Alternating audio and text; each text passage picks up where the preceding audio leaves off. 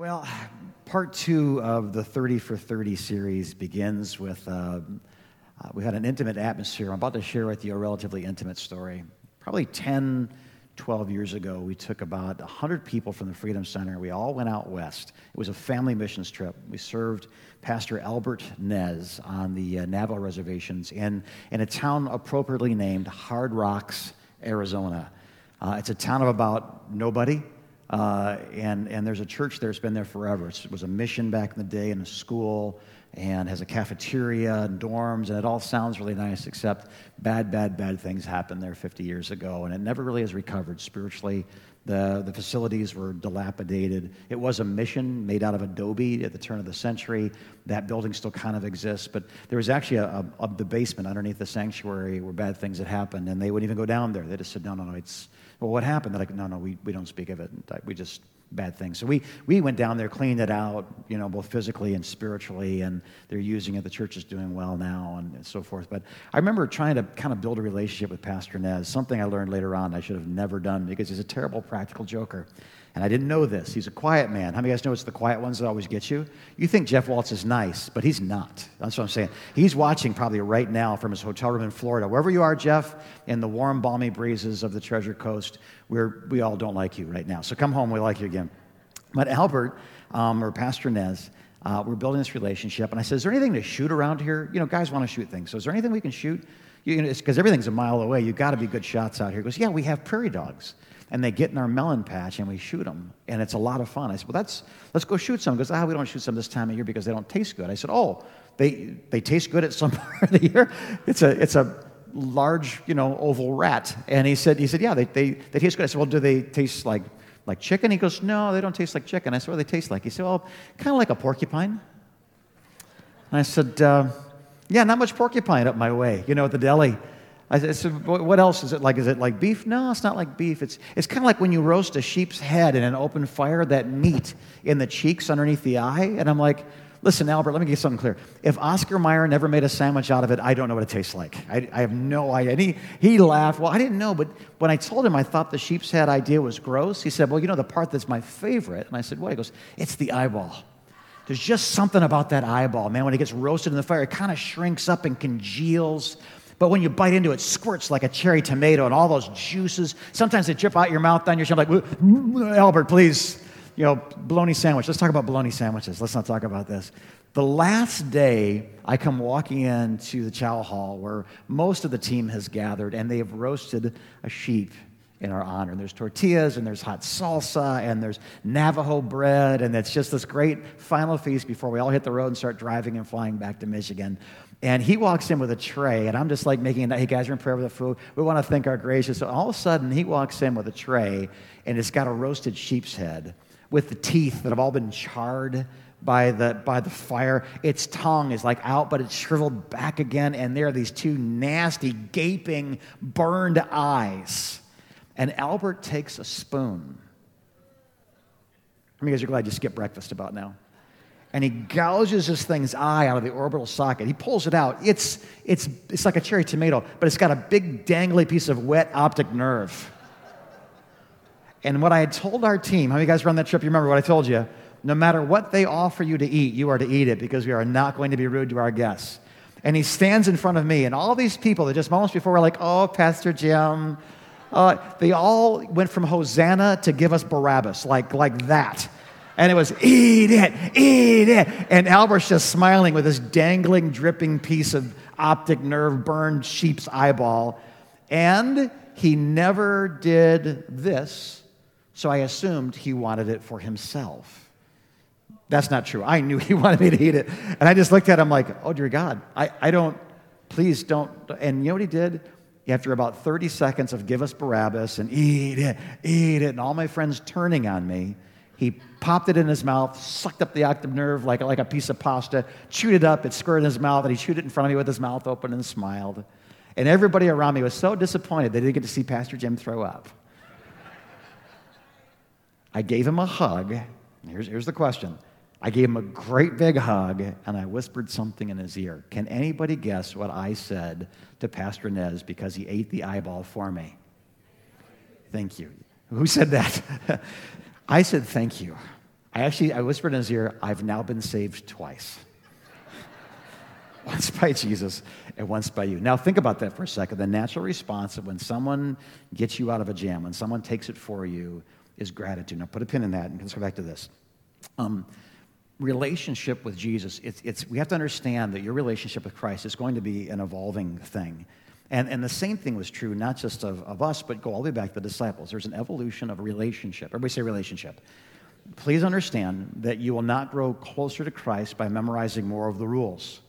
There's a relationship. I'm not saying we shouldn't memorize the rules, we certainly should. He has revealed his heart through his word, but knowing his word and obeying his word, now please hear me, please understand, knowing his word and doing the do's and not doing the don'ts is not necessarily the fruit of relationship.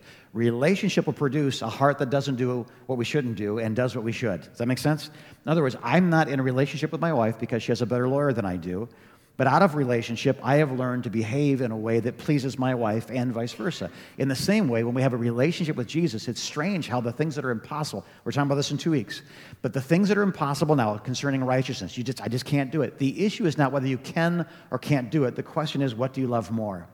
Because we'll always prefer what we prefer. We'll always do what comes first. We'll always want that which is greatest for our lives. And so when you see Jesus as greatest, you'll be shocked how easy it becomes to quit things that are hindering your walk with Christ. But if you try to get rid of the things that hinder your walk with Christ, what you'll find is the same thing you did with your New Year's resolution by now.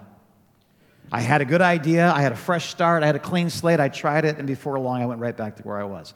If we have a relationship, from relationship, behavior can be modified because of love. If we have no relationship, behavior is seldom modified through the act of self discipline.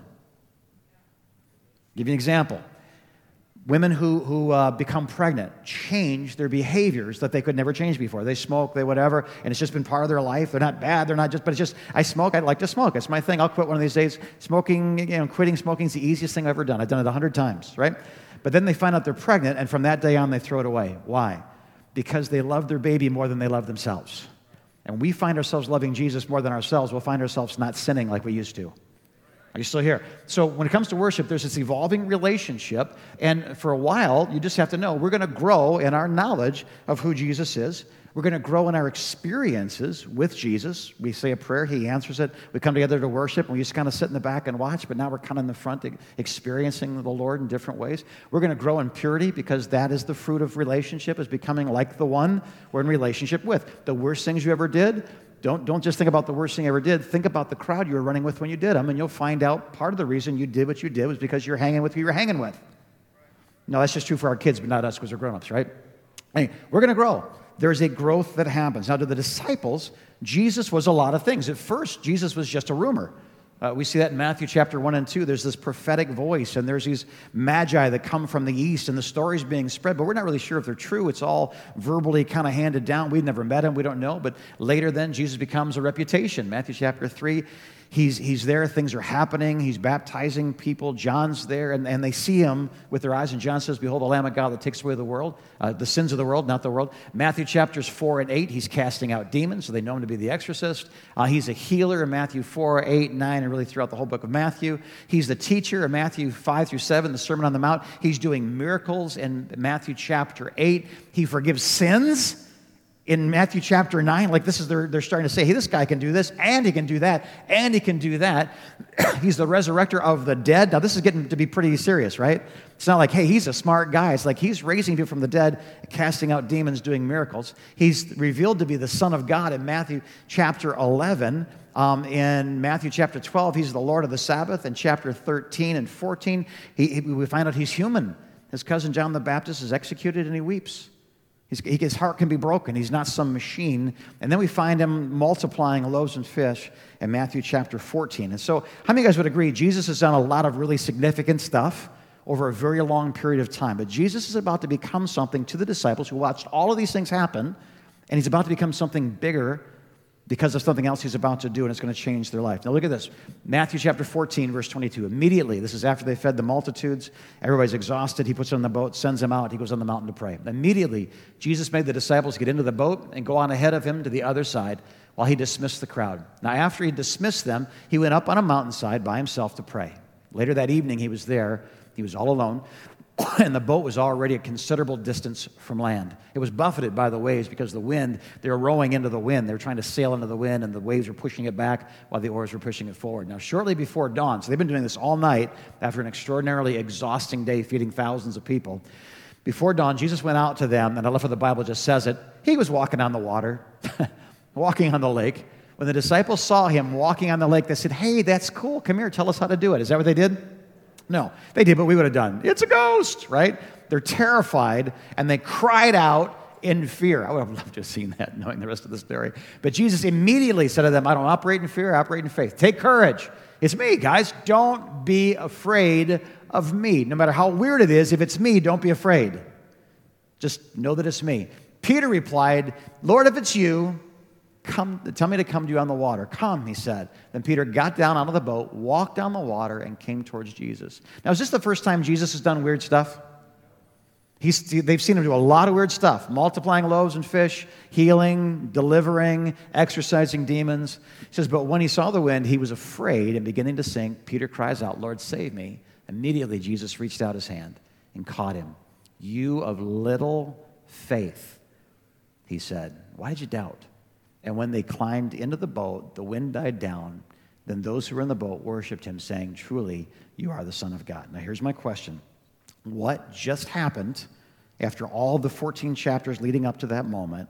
What just happened between the disciples' relationship with Jesus that has never happened up to this point in Scripture? Anybody? Now, now they saw him do miracles, right? And they marveled at a miracle worker. They heard him teach, they marveled at a teacher. They saw him exorcise demons, and they marveled at his authority. But they've just done something. Look at that screen. They've just done something they've never done before. Anybody know what it is? They worshiped him. Understand this, please hear me. When Jesus saved them, the disciples didn't worship. When Jesus healed them, the disciples didn't worship. When Jesus fed them, the disciples didn't worship. But when Jesus saved the disciples, are you still here? I want you to get this. One of the reasons we don't engage Jesus in worship is because we don't yet know how worthy he is, because we haven't fully grasped his mercy. We haven't fully contacted his love. Um, let, let me just go so far as to say this people that don't know Jesus don't worship him because they don't know Jesus people that do know Jesus, and, the, and to the degree they know Jesus, we're going to see in just a moment, the more they know Jesus, the more Jesus has done for them, the more their sins have been forgiven, the more they contact who he has experienced Him, it, it evolves how they feel about God, and their expressions change as those experiences change. Are you still here this morning? Now, now get this. When Jesus was the teacher, they didn't worship, even though he taught things that had never been heard before. When Jesus was the miracle worker, they didn't worship. When Jesus was the exorcist, they didn't worship. When Jesus, the rabbi from Nazareth, did what he did, his disciples didn't worship. But the first time they thought they were going to die, and he saved them, they said to Jesus what I said to Pastor Nez Thank you. Understand this if you're drowning and some person jumps in the water to rescue you, once you gasp that first lung full of air after all the seaweed comes out in the seawater, and you look into the eyes of the one who just rescued you, you're not going to say, So do I have to give 10% of my income now? How, how, how many times do I have to go to church before I'm a good person? How many times do I have to go to lifeguard school before I'm a good person? What are the requirements? To be, do I, is it like just a Christmas card?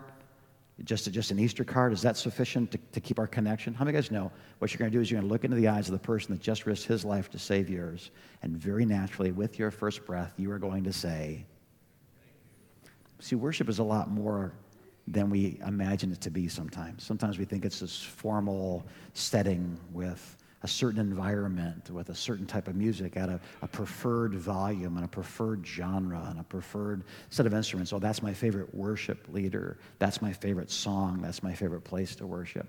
But I think as we get deeper into understanding what worship really is, I think it's far more simple and less formal and less elaborate than we could have ever imagined. I'm not saying you can't worship in a setting like this, we certainly can. But I'm saying if we think this is worship, and outside of this, there's a secular life we live apart from the formality of music and structure and screens, hear me, guys, we're missing 95% of the opportunities to give God glory. And the primary objective of man is to glorify his Savior. So think about it this way Um, Jesus actually associated the amount of worship with the amount of what had been forgiven. Let me show you this another portion in Luke chapter 7. When one of the Pharisees invited Jesus to have dinner with him, he went to the Pharisee's house and reclined at the table. A woman in that town who lived a sinful life learned that Jesus was eating at the Pharisee's house, so she came there with an alabaster jar of perfume. As she stood behind him at his feet, weeping, she began to wet his feet with her tears. Then she wiped them with her hair. Worship team, join me again if you would, please. She kissed them and she poured out perfume on them. When the Pharisee who had invited him saw this, he said to himself, If this man were really a prophet, he would know who's touching him and what, what kind of a woman she is. That she's a sinner. It is interesting, isn't it, that, that if this man knew, if he was really something, he's looking to discount who Jesus was. So he saw evidence that he, he can't tell how bad she is. So he's not really who he claims to be or who I might have hoped he was because he doesn't know he's being touched by a sinner. I would also point out to you it's interesting how comfortable she felt in his home.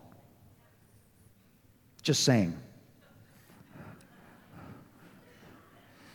She's a sinner. How does he know that exactly? And why is she so comfortable in his home? Let's, let's find out, okay? Jesus answered him, Simon, I have something to tell you. That's the, the Pharisee. Tell me, teacher, he said. He goes, Here you go. Okay, two people owed money to a certain moneylender.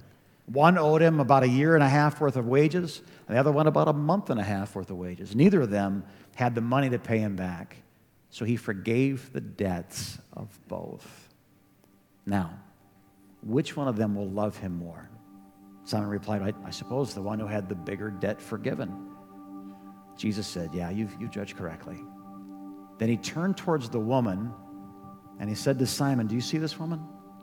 Here's what happened I came into your house and you didn't give me any water for my feet, uh, just a common courtesy. You're walking around sandals, dust, dirt, animal dung.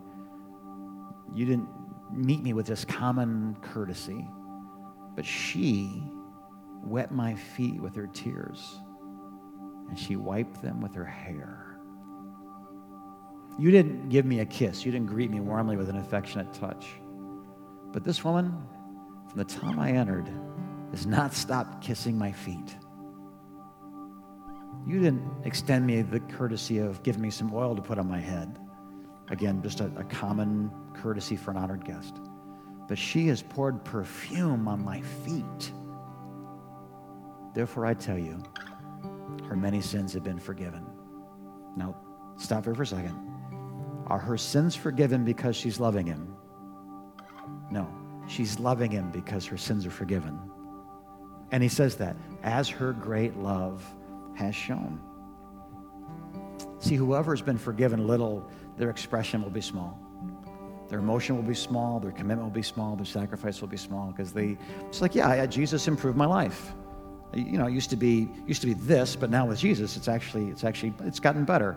There's demands, there's requirements, there's I don't have as much free time, and you know we're always trying to feed kids in Haiti, and there's always you know another outreach. But I mean, it, overall, I, I would say that by putting Jesus, adding salt to my eggs, it made them this much better to eat. He says, but uh, then Jesus said to her, Your sins are forgiven. Now the other guests began to say, Wait a minute, you know, you can't do that. Who is this that even forgives sins? And Jesus said to the woman, Your faith has saved you. Go in peace. Understand this, guys. If you feel like Jesus has added something to your life that's worthy of a day a month, that's worthy of, um, you know, a, a portion of proceed, that's worthy of you know, a Christmas card that doesn't say Xmas on it, but Christmas on it, and little pictures of wise men. If your if your your depth of gratitude towards Christ goes towards the inflatable manger scene in your front yard, or putting a fish on your business card, or you understand that there, what's what it reveals to me in my own heart when I give Jesus this is that I've made the mistake of believing He gave me this too. Like this is the difference He made in my life, so this is how grateful I am back to Him. But when you realize Jesus did this, it changes the depth of the water in which you stand. Does that make sense? When you recognize that no one has been forgiven little, and let's say you only committed one sin, which believing that would be an arrogant sin in itself. But let's say, let's say, other than self-denial, self-deception, lying to me, that was the only sin that you that you committed. Do you understand that it still took the life of the Son of God to forgive the sin?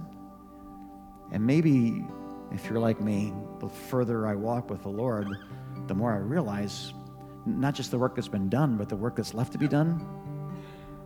Is that too honest? You guys want a perfect pastor? Tough. The more I get closer to what truth is, the more I realize how wrong bending it might be. The more I get closer to holiness, the more I realize simple things I thought were okay. Jesus is saying, I, I want something better for you than that. Things that, that I, would have been quantum leaps forward for me 30 years ago. Um, I, and I took those quantum leaps, but now it's like I'm realizing, I, let me say it this way I'm realizing that it took a lot of mercy to get me saved. Amen? I'm realizing it even takes more to keep me saved. Because the more I know about who He is, the more I realize who I'm not. And the more His perfection is required on my imperfection, the more I need a good Father, the more I need a just King, the more I need a merciful Savior, the more I know Jim Wiegand, the more I must know Jesus. And so I don't think there's anybody that's been forgiven little. I just think there's people that acknowledge little things that have been forgiven when there's a, there's a huge thing that God wants to do in your life. We're going to partake of communion together here in a few moments. And I, the Bible says that before we partake of these things, we should prepare our hearts. And so, those will be serving communion. Just give me two more minutes before you come up. The preparation of our heart is to recognize two things the body and the blood of Christ. What we're supposed to do is, is realize our, our need for a Savior, to acknowledge the elements God used in the physical body of Jesus to take our sins away from us, place it on that physical body, the body, the shed blood of Jesus. And so we would recognize that. It isn't recognizing how good we are, it's recognizing how great He is. Communion is a humbling time. It's a, it's a communion, common union. Doesn't matter if you're the best person who ever lived in this room or the worst person who ever lived in this room. We all need the body and the blood of Christ. It's, it's what brings all the different demographics, all the different age groups, all the socioeconomic classes, all the good people, bad people, average people, extraordinary people into one pool of people that just simply need the mercy of a loving God. And I want you to examine yourself before we partake of communion today because I think, I think those who've been forgiven much will find the evolution of their walk with Christ greatly outpacing those who just think he's salt on your eggs. Jesus is not a swimming coach. Jesus is a lifeguard. And without him, you will die. I think we've made a terrible mistake, and I'll use an illustration that's quite famous, although I'm sure most of you have never heard it. There was a man that uh, got on a plane, and as the stewardess came down the aisle with her card, he noticed there weren't the typical drinks and pretzels and snacks. There were parachutes. And he said, Ma'am, can I ask you a question? Why are you giving out parachutes? And she smiled at him and said, Oh, these parachutes will make your life so much better. They'll make your marriage work, they'll make your finances prosper. There'll be divine, you know, almost instantaneous blessing you just cannot contain if you wear this parachute. And so the man says, Well, I'd like that. Give me that. And so she puts the parachute on. The guy next to him says, No, thanks. I, I'm fine the way I am. And he doesn't want a parachute. About halfway through the flight, the man who has less legroom now because of the, the weight, because of the straps, because of the, the, the, the width of the parachute. It, it's, it's itchy, it's heavy, it's hard, it's, it's not what he thought it was going to be. And he looks at the man next to him who doesn't have a parachute and, and he comments, are, are you comfortable? He goes, Yeah, I'm great. He goes, Man, I'm, I'm not. I'm hot. I'm, I'm uncomfortable. There's a weight to this. It's itchy. And, the, and he takes it off and kind of puts it at his feet because I really didn't need this parachute. It didn't improve my life at all. But then there's another scenario same plane, same stewardess, same things on the cart. She walks by, she has parachutes. And the man inquires, Why do you have parachutes? She said, Because the plane that we're in, before we get to our destination, is going to lose power and it's going to crash. And everybody who doesn't have a parachute will die. How many of guys know at that point you want a parachute? And when the weight comes, and when the heat comes, and when the itchy comes, and when the lack of legroom comes, you wear it gladly because you realize without this I will perish. For some reason, we've thought Christianity was about us. For some reason, we've made church for the consumer, not for the consumed. For some reason, we've believed that it has to be done in a Burger King sort of my way or the highway. I, my preferences are, so I'm looking for a church that, and I just want to, and, and I get all that, but understand this Jesus is never a product to be consumed. He is the fire that will consume your life. His spirit, his, his words, his heart What he's done for us demands our utmost for his highest. He gave everything so that we would have a parachute because we will someday perish. And at that moment, we will either be rescued by Jesus, our, our weight, our burden, our cross, our, our Savior, our friend, our King, or we will perish with that which is crashing and perishing. Today, I want you to prepare your hearts to receive the body and the blood of Jesus Christ. And I'll say this to you you don't have to be a member of this church. You don't have to be, you know, a, a Protestant or a Catholic or a, Uh, a Methodist or a Baptist or a Pentecostal. What you need to be is someone who is, is celebrating elements that are already at work in your life. Your relationship with Jesus will evolve, but the anchor of that is what he's done for you. And those who've been forgiven much, are you still here? Those who've been forgiven much will find the fruit of their life loving him, thanking him he ate the burned eyeball with the dangling optic nerve. And when you embrace him, you will whisper in his ear, Thank you. Stand your feet, please. Those will be serving us communion this morning. Please come to the front. Everybody else, just hold for a moment. Corporate worship happens wherever there are two or more people who gather together whose sins have been forgiven. Worship happens where any individual that recognizes the body and blood of Christ recognizes what they've done, what he's done. Wounded for our transgressions, bruised for our iniquities, chastised for our peace. By his stripes we're healed, baptized in his Holy Spirit, sent into the world a, flame. Um, these are the, the elements of Christianity, but this is the element of Christ. If you don't know him before you receive, if you choose to at all, you need to give your life to Jesus and be grateful for what he's done. And I, and I mean this. Don't just do it because the person next to you is doing it and, well, it's a religious thing. It's not a ceremony. God takes this as an extraordinary moment. Please do not treat what God treats extraordinary as ordinary. The consequences of treating things that are holy as if they're common are biblically profound. That's not to scare you, it's to sober you to understand we hold in our hands what Jesus sees as his body and his blood, all the power that's in that cup to forgive sins, all the power that's in that, that bread to, to, to take away the sins of mankind. And so I'm going to pray. When I've prayed, I think we're going to put up a really clear graphic. If not, no big deal. Basically, all I have to do is get to the front. There's three stations on this side, there's three stations on this side. And we're going to take a time, a season of worship. Please receive the elements. You're going to go back to your seat. We're going to talk a little bit more, and we're going to partake. According to that clock, I still have 10 minutes left. How many guys are glad? We're going to. Who said woo? God forgive her before she takes communion, whoever that was. So let's pray. Father, I ask that in this room, a revelation of your love and what that love cost you and what that love has done for those who would receive. I pray, God, that, that, although we may have taken communion hundreds, even thousands of times in our life, and we do this for the first time, open our eyes to what it really means to be yours.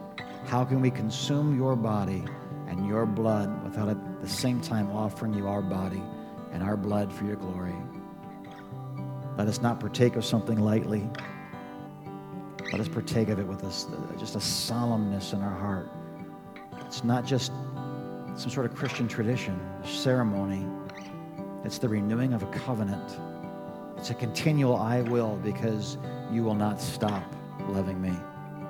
And I pray today, God, you would give us insights into the body and blood of Christ that will last for all eternity. In Jesus' name, amen. As we continue to go back towards worship, they're here to serve you. Find your way to the front, find your way back, stand, sit. It's up to you, whatever you're comfortable with. And uh, we'll partake in just a few moments together.